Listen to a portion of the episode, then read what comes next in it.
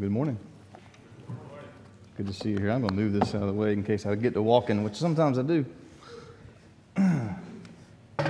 well, today's Super Bowl Sunday, and as many of you know, if you didn't know, even if you don't know what like football, you know what it is. A few years ago, a man had two tickets to the Super Bowl. He was real excited, but unfortunately, his wife died, so he had to go by himself, and he was sitting there at the Super Bowl with an empty seat next to him. And people next to him were asking, you know, whose seat is this for? He said, Well, it's for my wife. She passed away, but she couldn't be here. And they said, Well, I'm so sorry. To hear that.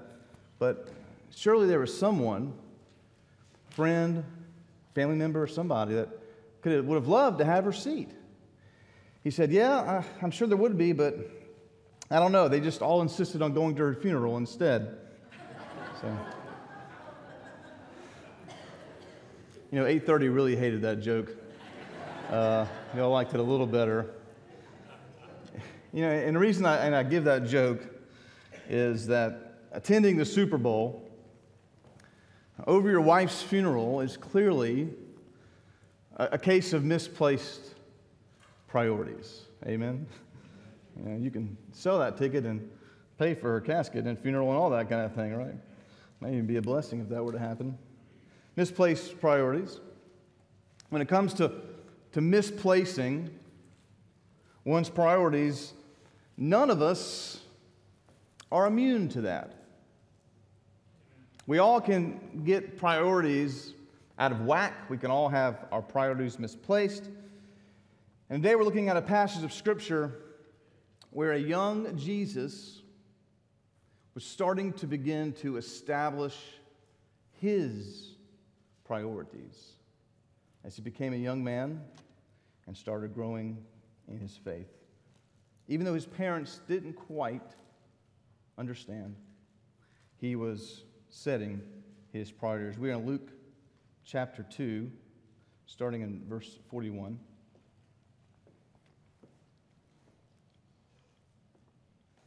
Now, his parents went to Jerusalem every year at the feast of the Passover. And when he was 12 years old, they went up according to custom. And when the feast was ended, as they were returning, the boy Jesus stayed behind in Jerusalem. His parents did not know it, but supposing him to be in the group, they went a day's journey. But then they began to search for him among their relatives and acquaintances, and when they did not find him, they returned to Jerusalem searching for him. After three days, they found him in the temple, uh, sitting among the teachers, listening to them and asking them questions. And all who heard him were amazed at his understanding and his answers. And when his parents saw him, they were astonished. And his mother said to him, Son, why have you treated us so? Your father and I have been searching for you in great distress. And he said to them, Why were you looking for me? Did you not know that I must be in my Father's house? And they did not understand the saying that he spoke to them. And he went down with them and came to Nazareth and was submissive to them. And his mother treasured up all these things in her heart. And Jesus increased in wisdom and in stature and in favor with God and man. Heavenly Father, we thank you for today's passage. Lord, I pray that it would search our hearts as we look at this today and that it would affect us in maybe a new way if we're familiar with it. For those of us who are looking at it for the first time, that we would see Jesus' his growth in establishing his priorities. And as we seek to grow spiritually, we can understand a little bit better what it means for our priorities to be going in the right direction. Father, I pray that these words written on the pieces of paper uh, will, will be, that will become a sermon. It will be touched by you that your word, as we know, will not return void. That you will press it upon the hearts of the hearers, and you'll fill me with your spirit today. We ask these things in Jesus' name. Amen. I want to give you today three things that we see here in this passage that I believe we can learn about the concept of our spiritual priorities. Three things that we can learn about establishing our spiritual priorities. First, as we grow, spiritually speaking, as we grow, our priorities will change. They will change. Verse 41 says Now his parents went to Jerusalem every year at the feast of the Passover. Jewish law instructed that every male, every man, must go to Jerusalem to participate in three yearly feasts. There was the Feast of the Passover, which celebrated uh, God's deliverance of the Jews from Egypt and slavery. There was Pentecost, and there was the Feast of the Tabernacles. But because this was the time of the Roman Empire, and there was no nation of Israel as it was, it used to be, the Jews were dispersed throughout the Roman Empire. It made it nearly impossible for every Jewish male to make all three festivals. So a custom, a concession developed among the Jews where a pilgrimage to Jerusalem for just one festival was sufficient.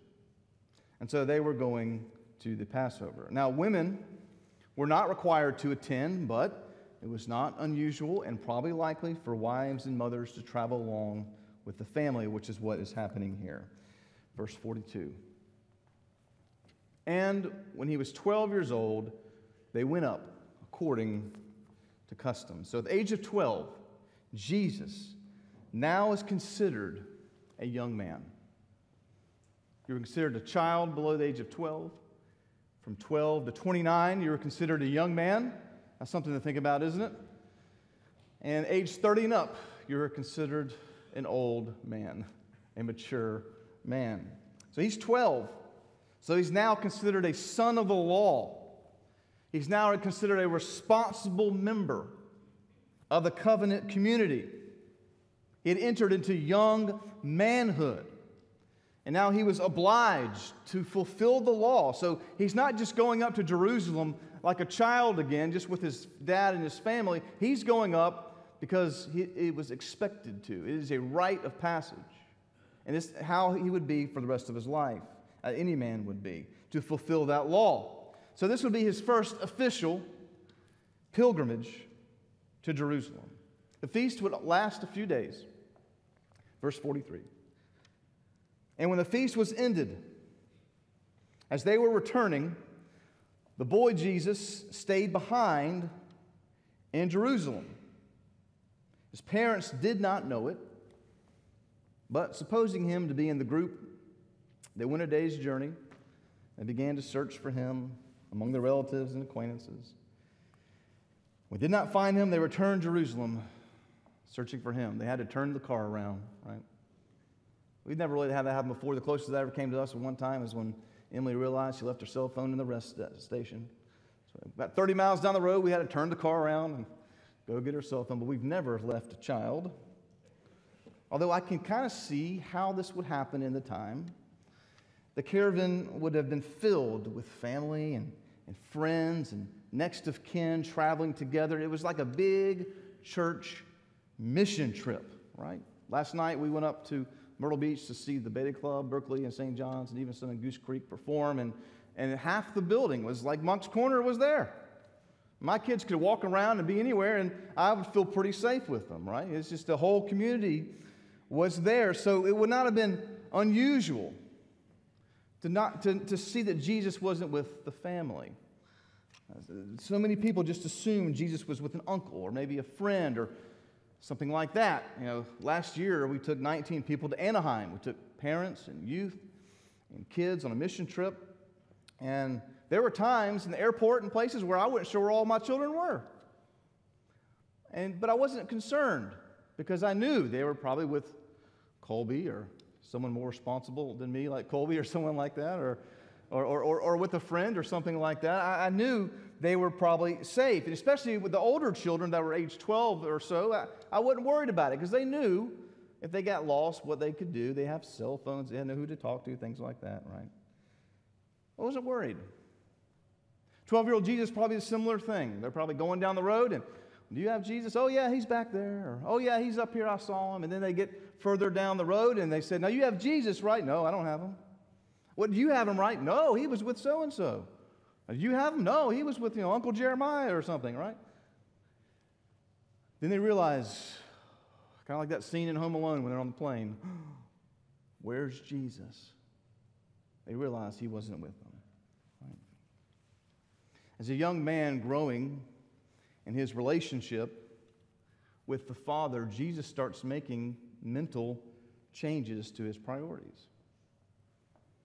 He was still in submission to his parents, but his mission started to take root. You know, his mission in life was not to be the son of Mary. His mission was to be the Savior of mankind. And now he's starting to change his priorities. He's growing in ways his parents couldn't help him. We kind of understand what that's like. But imagine being the, parent of Jesus coming to you with questions you don't know how to answer. Son, I can't help you. Growing in that way. And as you grow spiritually, your priorities start to change. Things you viewed as important just simply are not important anymore. Activities that you would never miss are just not that important. They just fall by the wayside. Relationships, maybe friendships that you once treasured, you realize maybe now are not friendships. Maybe they weren't real like you thought they were. And so, as we grow spiritually, our priorities will change. And usually that means that we quit doing certain things and replace them with things God wants us to do. So, not only do our priorities change, though, secondly, as we grow spiritually, our priorities develop. Develop. Some of you may remember back before cell phones when you took a picture you got to take the film into the Walgreens or somewhere and get the film developed. And as it's developing, the image that you took on that camera starts coming into focus. And that's what's happening when our priorities develop. They start coming into focus. They're not just changing, they're, they're developing. You're starting to see what they are. Look at verse 46. After three days, they found him, Jesus, in the temple, sitting among the teachers, listening to them and asking them questions. As Jesus' priorities changed, they started to take on a life of their own. They started to develop. They developed him uh, into him being interested in his beliefs, interested in the tenets of his faith, interested in his role. And this happens as you grow. I remember I grew up literally in church. I stayed in the balcony as a kid many days, and, and, my, and my, my, my mother was, was in the choir. And I remember as I became a teenager, all of a sudden, the preaching that I had heard all my life from my same pastor, just things just started clicking to me. I just started understanding it more. I wasn't just up there sleeping like a child or something like that. We had no first kids worship back then. Things started clicking. And in Jesus, this is happening in, in age 12 as he's now a man. And he's in there talking to the rabbis. This was like being, being in the New York of Israel, Jerusalem, talking to the top rabbis in the land, listening to them teach, and then asking them questions. That's why God gave us two ears, one mouth, amen? It's kind of a joke, but I like it. It's not the main reason, but I like it. It works. We, we listen twice as long as we should talk. At least we should. And he's learning about scriptures. He's learning about God. In a strange way, he's learning about himself, which kind of boggles the mind. It's a mystery. He's simultaneously fully man, yet fully God, but he still had to learn. His brain still had to develop. You've been around a 12 year old boy, you know the brain's not completely developed. It's developing. Because he was God, the people knew he was not an ordinary young man. So when our priorities start to develop, we start to learn about things we'd never known about. Our priorities change and they develop, and we open into a world we didn't know existed. And this is the world Jesus is learning in at age 12. You know, as we grow in our faith, we should always be wanting to know more about God, what His Word says. You might have seen a picture of an eagle's nest, maybe in the branches of a tree or in a cliff, but you've probably never looked inside up close and personal an eagle's nest. A few years ago, I was walking outside, looked up, and there was a bald eagle in a tree in my backyard. You know, they're not so much endangered anymore. There's a lot more out there now because they've protected them. I thought, is that a bald eagle, right? But I didn't climb the tree to look inside the nest, really high, right? And I don't want to be pecked or mauled. But when the mother eagle builds a nest, she starts with things that aren't comfortable, like thorns, broken branches, and sticks, and, and rocks and other items that don't make a good nest. And she put, starts with that. And then she lines the nest with nice things like a thick padding of wool or feathers or fur from animals that perhaps she killed, making it soft, making it comfortable for the eggs. And then the eggs are hatched. And the growing birds start to like being in the nest. And as they reach the flying age, the, the, the, the comfort of the nest, they like it. The free meals make them reluctant to leave. You know, we have some people who understand that as living at home. Amen. The free meals make it hard to want to leave. And so the mother eagle starts stirring up the nest. She starts pulling out the nice parts of the nest, like the, like the carpet and the wool and the fur and the feathers. And next thing you know, all they have there is the rocks and the branches and the sticks, and it becomes uncomfortable for them. And as more of the bedding gets plucked up, the nest becomes more and more uncomfortable. And finally, they leave the nest as they develop. And you know, and there's no trial run here for eagles, I imagine. Once you're out, don't look down, I guess, right? Once you take off, you take off. Never flown before, but here they try. Jesus had reached the stage of development. He seemed comfortable actually leaving the nest. But his parents were the ones that seemed to be uncomfortable a little bit. I mean, he is only 12. Look at verse 47. And all who heard him were amazed at his understanding and his answers. And when his parents saw him, they were astonished. And his mother said, Son, where have you been? Can't you see it? Where have you been? Why have you treated us this way? Your father and I have been searching for you in great distress. You know, five year old John David loves to hide right now. A few weeks ago, Emily took him to a store with Abigail, our oldest daughter. She calls me up. She goes, Well, I can't find him. I was like, What? I'm about to call the cops. He's hidden in the clothes somewhere, playing a prank, you know. So I said, Get Abigail on the phone. I said, Abigail, you are responsible for him not leaving your sight because mom's trying to pay and talk and do all these things and, you know, stay with him. I don't know where he is, right? And so they went to the front and they said, Did he leave? And they said, No, we haven't seen the little boy leave. He's not going to leave, you know. So they finally found him. Mom was not too happy. When she was happy, simultaneously, she wasn't happy when she found him, right? You've probably been there. I know some of you have told me your stories where you've had a scare like that. You're happy they're there, but then you're like, what are you doing, right? Why did you do that? This is how Mary is. All she could think about at that moment was the safety of her son. And in that moment, she clearly had forgotten that he was not just her son, he was God's son. And God is going to protect his son. Amen. His time was not ready to leave at age 12.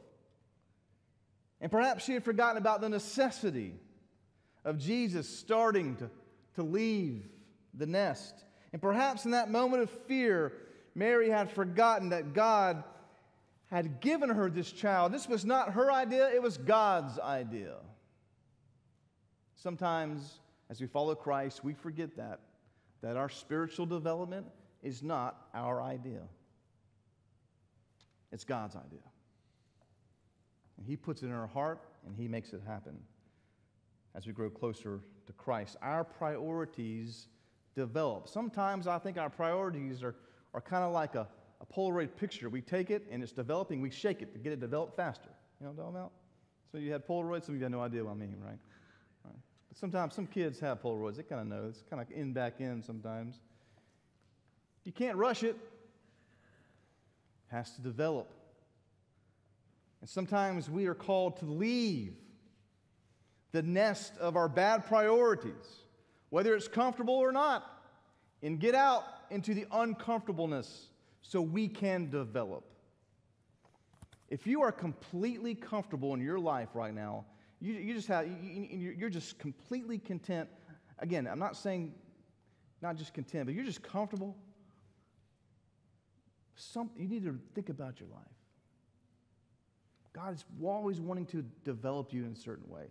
Yes, He gives, He blesses us. He wants us to be content with life. But if we've gotten spiritually fat and lazy and comfortable in that nest, don't be surprised if there's a rock sticking at you or a thorn. Some of you are thinking, I got 15 thorns sticking at you, prodding you, so your priorities can develop. And then finally, number three, as we grow spiritually, our priorities mature. See, development is one thing, but maturing is coming to what you've been called to do. It's, it's the finished product or getting close to it. We develop, then we get into maturity.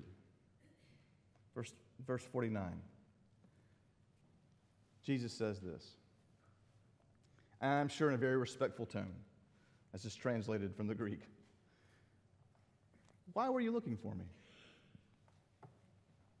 Did you not know that I must be in my father's house? This is not some teenage back talk. this isn't what my teenager would say, bro, right? He's just saying, Did you not know where I must be?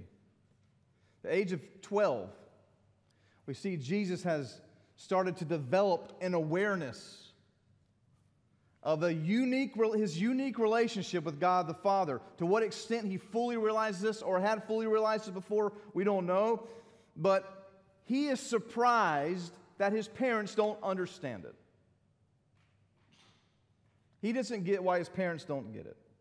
Now, I can imagine his entire life, he's heard the stories about his birth, the miracle of his birth. I can imagine him as a, little three-year-old, four-year-old boy sitting in his mother's lap, her rubbing you know, her hands through his hair and telling him about that night in Bethlehem, about how God provided for him, about how he was born in a stable. And I can imagine him telling him how special he is and how he's going to be. All four of our children have birth stories. We talk about it all the time, or we've talked about it before with them. The last one came out so fast we had to catch him. He came out, we caught him like a football. It's the only one I missed because I was looking at Emily and he came that fast. Only one I didn't get to see actually leave, you know, be born. They all have a story. Imagine Jesus has been told his whole life about his miraculous birth story, how special he was, how God had a plan for him. So maybe this is why Jesus was confused as to why his parents didn't just know that now is the time for the learning, person, the learning portion of his ministry. At this point, his relationship to his parents is changing as his actions begin to mature. It's hard enough to have children's. You've been a child, many of you have children. It's hard enough for that relationship to change. Imagine again if Jesus was your son. No longer will they be his spiritual leaders for long. And not only will they not be his spiritual leaders, he will be their Savior. He will be their Lord. It's an amazing thing. Jesus starts to mature to this phase of life. Now, maturing our priorities is actually expected from us as Christians. Look at 1 Corinthians 14 20. Brothers, do not be children in your thinking. Be infants in evil, but in your thinking, be mature. We need to grow in our thinking. Ephesians 4 says this until we all attain to the unity of the faith and of the knowledge of the Son of God, to mature manhood, to the measure of the stature, the fullness of Christ, so that we may no longer be children tossed to and fro by the waves and carried about by every wind of doctrine, by human cunning, by craftiness and deceitful schemes, rather speaking the truth in love, we are to grow up in every way into Him who is the head, into Christ. We, we, if we don't mature, we're going to be tossed to and fro by this world. We're not going to know what to believe, what's true, what's right, what's wrong, but the more we mature in our knowledge of Christ and understand who He is, then we can withstand the storms. 2 Timothy 2 22. Paul tells the young pastor Timothy, flee youthful passions and pursue righteousness, faith, love, and peace, along with those who call on the Lord from pure heart. There's a time when you're young and you're going to do passionate, as he says, things. Those times are over. He says, now you're maturing and you're going to mature in righteousness. You're going to mature in faith. You're going to grow up. And spiritually speaking, we're all called to do that as we age chronologically, as we age spiritually. Verse 50. And they did not understand the saying that he spoke to them. Even though Mary and Joseph knew Jesus was the Messiah, they still were confused as to what he was saying. But they were his parents, and Jesus listened to, listened to them, and he went home with them. Look at verse 51. And they went down with them, came to Nazareth, and was submissive to them. And his mother treasured up all these things in her heart. And Jesus increased in wisdom and in stature and in favor with God and man. Jesus continued to change into the man that God knew he would be. And when our priorities are to continue to develop, then they start to reach maturity. And Jesus quickly matured as his priorities developed. There's a young girl who came to faith in Christ, Jesus as her Lord and Savior. She went to the, to the new, members, new members class at the church. And an old deacon was there, and he said, Young lady, were you a sinner before you received the Lord Jesus into your life? She said, Yes, sir, I was. And he said, Well, are you still a sinner? And she said, To tell you the truth, I feel like I'm an even greater sinner than ever. Because that's how you feel when you grow in Christ. You, you're more aware of your sin. And he says to her, Then what real change have you experienced? She goes, I don't know how to explain it, except that I used to be a sinner running after sin, but now I'm saved. I'm a sinner running from sin. And that's the frame of mind we have as we follow Christ. We no longer run to it, we run from it. Now, it, sometimes it catches up with us, sometimes we let it catch up with us. But the trajectory of our life is running from it as we follow Jesus Christ as our priorities change, as they develop, and as they mature. Heavenly Father, we thank you so much for the gift of Jesus Christ, who, though he was in the form of man, thought nothing of it to come down here and to, to, to live the life we couldn't live, to die our death on the cross, and on the third day to be raised, so that those who would place their faith in him would have salvation, be made right with you, Lord. So, Lord, if there's one here that's never placed their faith in you before, that today would be the day of their salvation. The day, today would be the day that they make the biggest priority change they can ever make. That is to follow you as their Lord and Savior. Father, for those of us that are Christians, that are believers today, show us in our life how our priorities can change. Show us what we need to replace them with. Show us how they need to develop. Show us what habits we need to use to mature so that we can run from sin and run after you. Lord, we love you. We give this time to you. We ask these things in Jesus' name. Amen.